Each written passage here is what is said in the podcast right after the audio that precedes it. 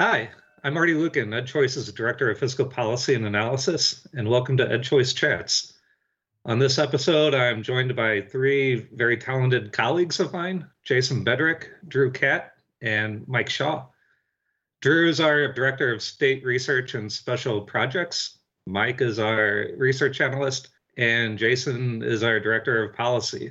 So, Drew and Mike are two of the authors on EdChoice's newest report, the 2020 Schooling in America K 12 Education and School Choice Reforms. Jason does a lot of really good groundwork for us. And he's here to offer some of his perspectives, what the results in this report could mean for our listeners and partners in the states, and maybe talk about you know, what's going on recently in legislatures. So, gentlemen, welcome to the program. Thanks, Marty. Yeah, thanks for having us. All right. Well, let's take the plunge. Mike, why don't you take the leadoff spot? Can you tell our listeners about this annual polling project and how long it's been conducted? Yeah, sure, Marty. So, longtime listeners to the podcast might have heard our other iterations of our 2020 Schooling in America polling survey project. As we said before, we kind of did things a little differently this year in splitting up the polling one into two different waves. So, tailing some results from our first wave, which was conducted in late May and early June of this year, but also just in the way we report out the results, kind of segmented by topic area into what I think is pretty digestible slide decks and graphs, as well as discussions like we're having here today. We've already talked about some of our other takeaways from the first wave. Those dealt with parents and students' reactions to the COVID 19 pandemic that upended schooling during the spring, as well as a broader view on homeschooling, which we've told about consistently in the past, but we really wanted to center in on this year with just so many people learning, at least virtually and from home. Homeschooling, though, has traditionally been one of our school choice focus areas, and we're broadly going to be talking about today K 12 education and educational choice programs for Americans' views of these programs as well as parents' experiences with them.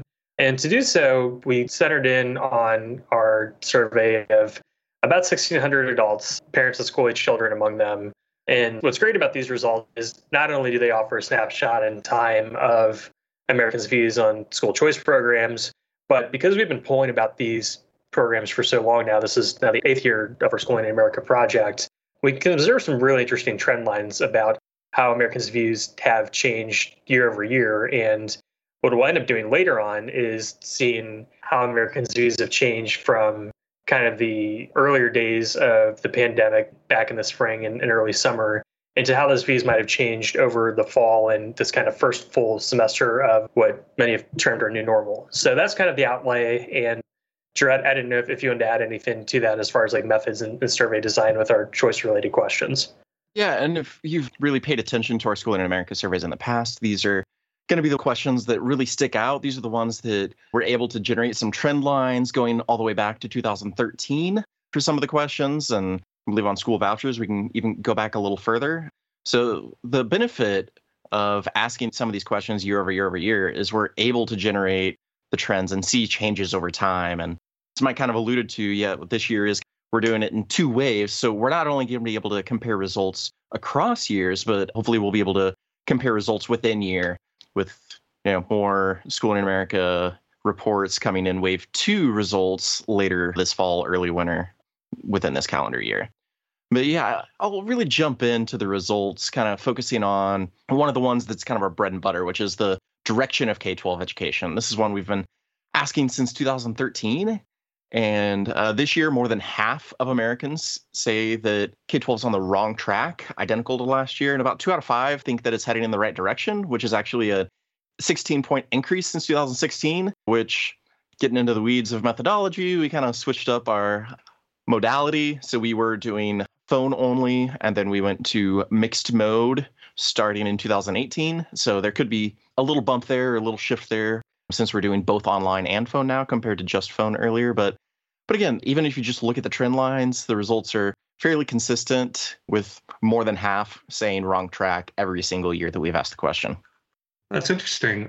I'd like to take a bit of a step back and just ask each of you what stuck out, if there's anything that particularly stuck out for you this time around. You know, absent any individual data point and this is kind of going back to the, the importance and insight of trend results.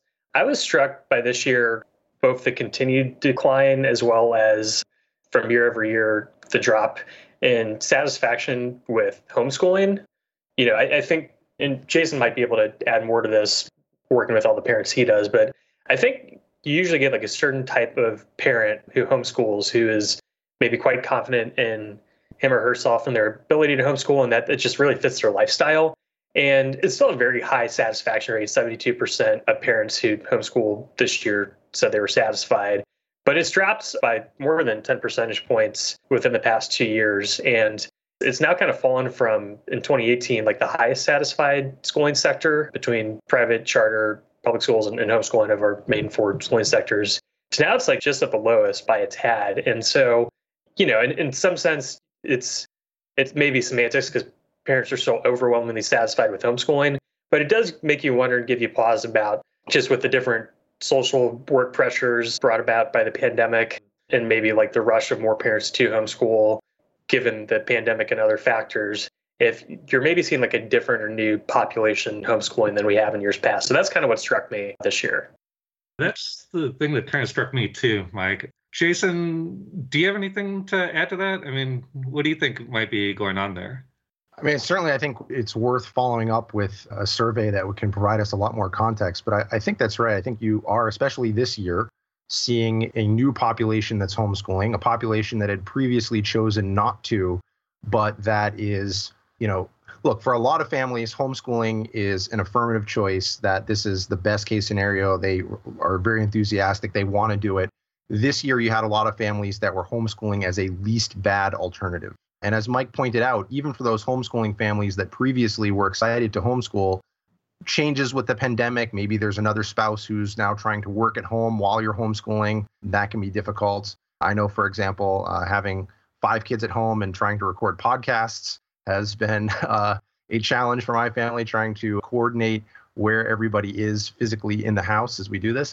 So I imagine that that is an issue. And plus, a lot of homeschooling families were used to going out and relying on museums and you know shared community spaces that just are not available right now. And so you think well oh yeah those people at physical schools public schools private schools charter what have you they're affected but homeschoolers aren't. No homeschoolers are really affected by this as well. But what makes it a little more interesting is that as mike pointed out some of this decline started even before the pandemic. And so we can't say that this is all pandemic related. And that's why I think it is worth exploring further. Yeah, and I, uh, as the former homeschooler myself for elementary school, I definitely remember the uh, homeschool days at the local theater for the Shakespeare play and the homeschool days at the museum. And yeah, those trips were definitely some of my favorites. And yeah, the experience just wouldn't be the same without those. So you're onto something there, Jason. And for those of you that are interested in kind of a deeper dive into those individuals who were homeschooling pre pandemic and those who were not and their views of homeschooling, highly recommend checking out our previous Schooling in America podcast and the previous slide deck that does kind of dive deep into the homeschooling waters, if you will. But the thing really, when we're comparing schooling satisfaction, I agree that um, the decline in homeschooling sticks out. It was also striking to me that in terms of most satisfied to least satisfied in terms of the physical schooling sectors it went private school public charter school and district school. So that's just of the current school parents that are providing those satisfaction rankings. And then interestingly when we asked all respondents so this was kind of more respondents that gave any grade to a school in their area the ranking is the same. The private schools received the highest grades with about 70% receiving an a or B from all respondents, and then 73 from just the parents, followed by the public charter schools being in the middle of the grades and public district schools receiving, I guess, the lowest grades. But again, overall, people highly rate the schools in their area. So even the lowest combination of D and F schools is 21% for the public district schools when looking at the entire sample of respondents. So so that is kind of striking that satisfaction levels kind of do I guess, match up with, I guess, for lack of a better phrase, perceived quality. That's really interesting. And, you know, I think one of the slides that sticks out to some people is the one that compares school type preferences with actual enrollment. And results from previous years tends to show this large disconnect. Can you talk a bit about that disconnect and if anything has changed this year? Sure. Thanks for asking that question, Marty. So, we didn't do a trend line for this one this year, which we did last year. So, if you're interested in the historical results, definitely recommend checking out the uh, 2019 School in America report. But yeah, they are fairly consistent over time. So, when we asked the combination of questions of if given the option and it was your choice, where would you send your child to school? And it's almost evenly split between district school and private school for the top responses, with private school having a slight edge, with about two out of five parents giving that preference. One out of 10 would prefer homeschooling, which is definitely higher than the national average of about 3%. But yeah, that 40% for private school is five times the national average, which is just striking. And nationally, we have about 83% of K 12 students enrolled in a public district school, but less than half of that percent would actually prefer to enroll their child in a public district school if it was their option. And we kind of did a split sample experiment with this, which is basically we asked half the population one version of the question and the other half a separate version. The difference being the insertion of the phrase and financial costs and transportation were of no concern. So we found that when we include that phrase when asking folks if it were their decision and they could select any type of school, what they would select in order to obtain the best education for their child. There is a little shift. There is a 4% bump for the homeschoolers, so 8% to 12%. Um, there's a very, very minor shift for public charter schools and private schools, but there's the same size bump that there is for homeschooling. There is a decrease for public district schools, which is really, really interesting to me. So I really wonder how much of that is the parents that would tentatively send their child to a public district school, but when they see that costs are not of a concern, they would rather homeschool. Yeah, and the only other thing I'd add to this, to these results, is the splits when we kind of split out by race and ethnicity. So, you know, interestingly, the three races we centered on African Americans, Hispanics, and white parents they all had kind of like all Americans had diverse schooling preferences when you look at schooling sectors.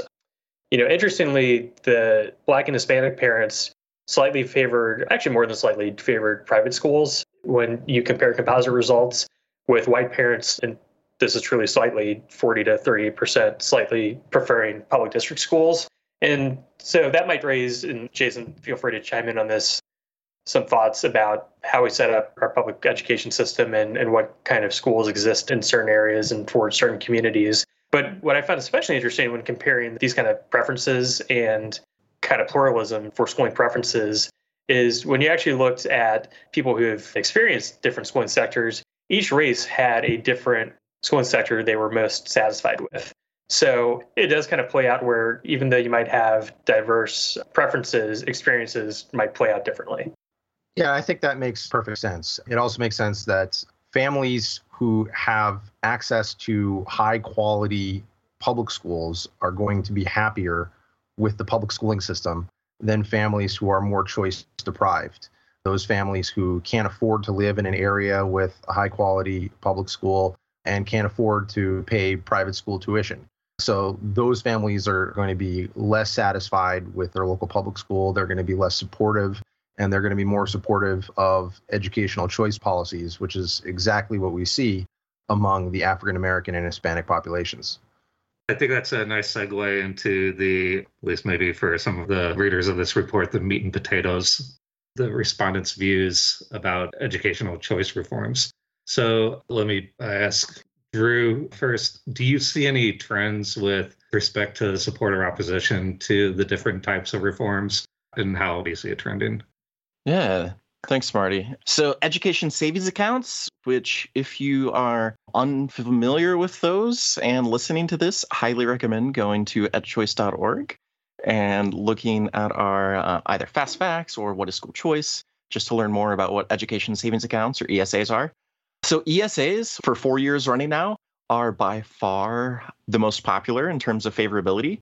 We hit the highest mark this year at 78% expressing support compared to opposition. We've also seen the trend of tax credit scholarships being the second most favorable. So it's a little more than two thirds of respondents favoring tax credit scholarships. And the interesting trend, I would say, over the last, actually, for the entirety that we've been asking these questions all the way back to 2013, is the interplay between vouchers and charter schools. So in 2013, they were kind of even at 60 60. Vouchers had the edge in 14 and 15. Charters had the edge in 16. Vouchers had the edge for another couple of years, and then it switched back to charter schools last year. And this year it switched back to vouchers again. Any given year, it's usually not more than a 2 to 3% gap, with this year being 65% favoring vouchers and 64% favoring charter schools.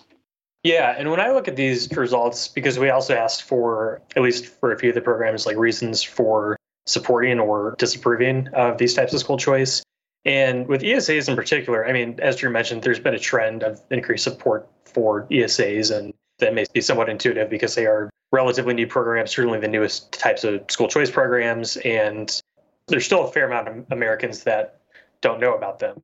That's a great point that you bring up, Mike, because as our survey showed, like when we asked on our baseline question without a definition, we found that 35% of general population respondents had never heard of ESAs. And that's compared to 29% who had never heard of vouchers and 15% who had never heard of charter schools.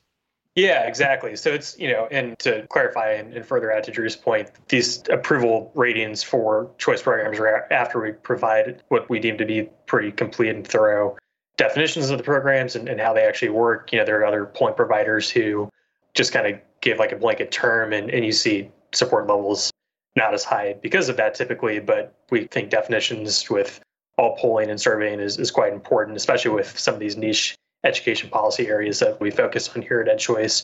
But regarding reasons for supporting ESAs, what I found interesting and maybe kind of contextualizing with the current state of affairs is three in 10 parents who favored ESAs stated more freedom and flexibility was the reason they favored them. And because ESAs are not in a ton of states and like I said, are still relatively new, maybe that's kind of like a nebulous concept for the longest time. But I do wonder, and, and Jason would love your thoughts on this, if that's becoming more actualized with parents maybe needing more education funding for home or, or service based opportunities given the current state of affairs. Yeah, I think that's a very plausible explanation. I mean, in, in years past, people thought of school choice. You know, in the movement, we've been trying to move away from school choice and toward educational choice, hence the name of our organization, EdChoice, recognizing that education is a lot broader than what takes place in a brick and mortar school. But I think, you know, the perception of the general public was that formal education takes place in a school building for the vast majority of children. And so when they're thinking about choice, they're thinking primarily, you know, in the paradigm of a choice among schools. And so a voucher is is a good fit for that. But the experience with COVID-19 being at home and trying to cobble something together, whether you're using online courses or tutoring or, you know, homeschool materials, there's a lot of different types of expenses and different categories of expenses, and those are almost all covered by education savings accounts. So there you actually see that families have much more freedom and flexibility when it comes to customizing their child's education. And being thrown into this situation, I think a lot of other families that had never considered education outside of school as an option are now recognizing how much learning really can take place outside the classroom and are more open to updating our education funding to account for that reality. And it's striking to me, given that context, kind of the breakout of awareness of ESAs. So this is another one that we kind of broke it out by race ethnicity.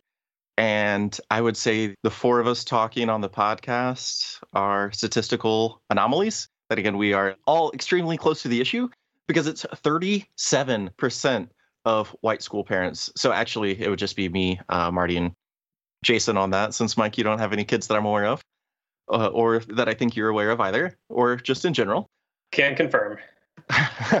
but so so yeah, it's more than one out of three white school parents at 37%, almost two out of five that have no idea what an ESA is. They've never heard of it before. Compare that to the black school parents and the Hispanic school parents, it's 22% and 23%. So that means that at least three out of four have heard of them before. And the weird statistic that jumped out to me on this chart is that Hispanic school parents actually are more aware of ESAs than they are school vouchers. And that's maybe within the margin of error for the population, but yeah, still, even that they were kind of neck and neck is really, I think, good news in general for what has happened with ESAs and how they've been kind of growing in size and growing across the states. And I think this fits in with what we were discussing earlier that families that are satisfied with their assigned district school are going to be less likely to explore alternatives. But families that are less satisfied with their assigned school, they have a greater incentive to go and find out about education savings accounts and vouchers and, and other options. So it makes perfect sense that lower income and minority families would be much more up to speed than better off whiter families when it comes to their educational options. Yeah. And pulling this ESA thread just a little more. So we kind of like to ask two versions of the same question about ESAs, kind of getting at the universality aspect of it. For those of you who are avid listeners, I'm sure you've heard us talk about universal school choice once or twice. But yeah, here at Ed Choice, we definitely believe that every child should be able to access every program. So some people believe that ESA should be available to all families, regardless of income and special needs. That's one of the ways that we ask the question. And then the other version, we limited it to families based on financial need. Uh, so the white school parents, it's about 80% agreeing with universal, 56% agreeing with needs based. The black school parents, it was 83%, 58%. So a little two to three point increase on either. But the Hispanic school parents, 89% agreed with universal school choice compared to 70% agreeing that it should be based on financial need. So either way, those are huge, huge numbers. So yeah, Jason, what do you make of that? Yeah, I mean that, that makes sense. And uh, you know, one thing that I I actually emphasize to our friends who only support school choice if it's needs based. If you really want these programs to be politically sustainable. If you care most about low income families and the most disadvantaged families, which I do, it makes sense to have a universal program as opposed to a program that is only for those kids. And there's a few reasons for that. First of all, politically speaking, universal programs are much more politically sustainable. There's always higher support in the general population for a program that everybody can access as opposed to programs that only low income families can access. And secondly, when you just have a low income program, there's a small number of families that are able to participate. These programs tend to just fill empty seats in existing schools, but it's not enough to generate that education entrepreneurship that we need to fundamentally change the system. In the current system, advantaged families already have more access to a quality education than low income families. The major concern is well, if we have a universal program, it's going to widen the gap. Well, the gap is already incredibly wide. And it is those who are the least advantaged and have least access to choice that have the most to gain from a system in which everybody has a choice. Instead of the system now, we basically, through our school district system, we've created a zero sum game where it's essentially like the old fashioned redlining. We're going to draw a line, and the well off families are on one side of the line, and the less well off families are on the other side of the line. And on one side, you've got high quality schools, and on one side, you have low quality schools. What we need to do is erase those lines, put everybody in the same boat. That's the way to improve the lot of the least among us. So there's a lot of encouraging information, I think, in here. We have awareness that seems to be on the up and up, support seems to be on the up and up. And speaking of program design, Jason, I'd like to ask could you talk a little bit for our listeners about how things are playing out in states right now, especially given the current events uh, surrounding the COVID recession? Well, as you might imagine, actually, there was not a lot of movement on educational choice this year. I mean, in a few states, there was, you know, there was a bill passed tweaking the ESA program in Arizona. There was a bill creating a new tax credit scholarship program in Utah. Also, the largest expansion of school choice in a single bill in Florida, and a few others very early in the year. But because of COVID 19, most state legislatures shut down fairly early in their legislative sessions. And there were a lot of school choice bills or educational choice bills that were making their way through committees and didn't end up being acted upon because the legislatures closed down. And then when they reopened, many of them said, We are only dealing with pandemic related legislation right now, and we're just going to kick the can on everything else till next year or you know whenever the pandemic ends which is perfectly reasonable that said because of the way that the pandemic has affected schools, there has been a renewed surge in interest in educational choice policies. Uh, I mean, there's there's a reason that the president and his administration have been emphasizing school choice so much. We see that a lot of recent polls are showing upticks in support for school choice. We see a lot of families that are upset about their schools remaining closed. And so legislators are following. So I do expect that in the coming year, so long as the state legislatures uh, actually open back up in a timely manner, that we will see more school choice programs. And I should mention, too, that there have been several states where the governors have used GEER funding. So these are uh, a part of the Federal CARES Act, gave governors these emergency education funds that they are able to they had basically a wide discretion in how they could spend these funds uh, and in uh, New Hampshire and North Carolina and Oklahoma, and we're hearing possibly soon in Texas. Uh, the governors have either put some of those funds into existing school choice programs or have created new school choice programs or even uh, actually education savings accounts in the case of a couple of states that, for the most part, low income families have access to. So, just given that, I, I definitely think that in the coming year, we are going to see many states considering expanding or adopting new educational choice policies. Exciting times. Predictions? Do you think next year will exceed 2011 as the year of school choice, or will be the year of educational choice, I should say? Well, I think 2015 was the big year, right? I think 2015 even surpassed 2011. I don't know that we're going to pass the high mark just given all the uncertainty, but let's say I think it will be in the last decade, I think it'll be in one of the top three. The double edged uh, sword of that, though, is more work for all of us, more numbers to remember, more programs to keep track of, more legislation to track, more participation data to request from states to put into our wonderful ABCs of school choice. But hey, I don't know any of us that shy away from hard work around here at EdChoice. So welcome to the challenge. Indeed, Drew. Agreed. Is there anything else you guys want to add or say before we wrap things up? Is there anything you want to plug at all or something for our listeners to keep an eye out for?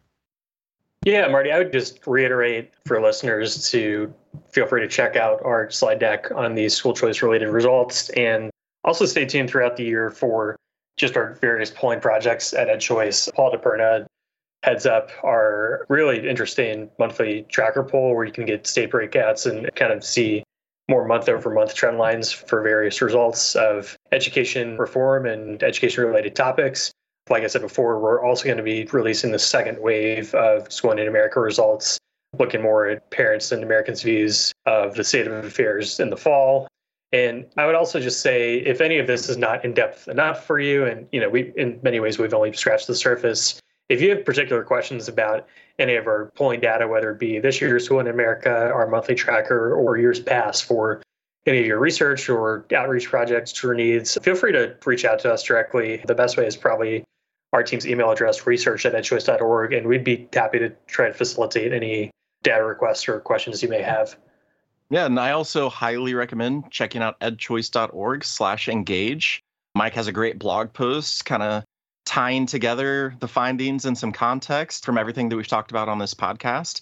And also, if you're interested in more demographic breakouts, I actually had a post that just went up earlier that did a deep dive not into race ethnicity because that was included in the COVID 19 and K 12 education slide deck, which was the first one released, but kind of with a dive into community type breakouts. So urban, suburban, small town, rural, income levels, and political affiliation.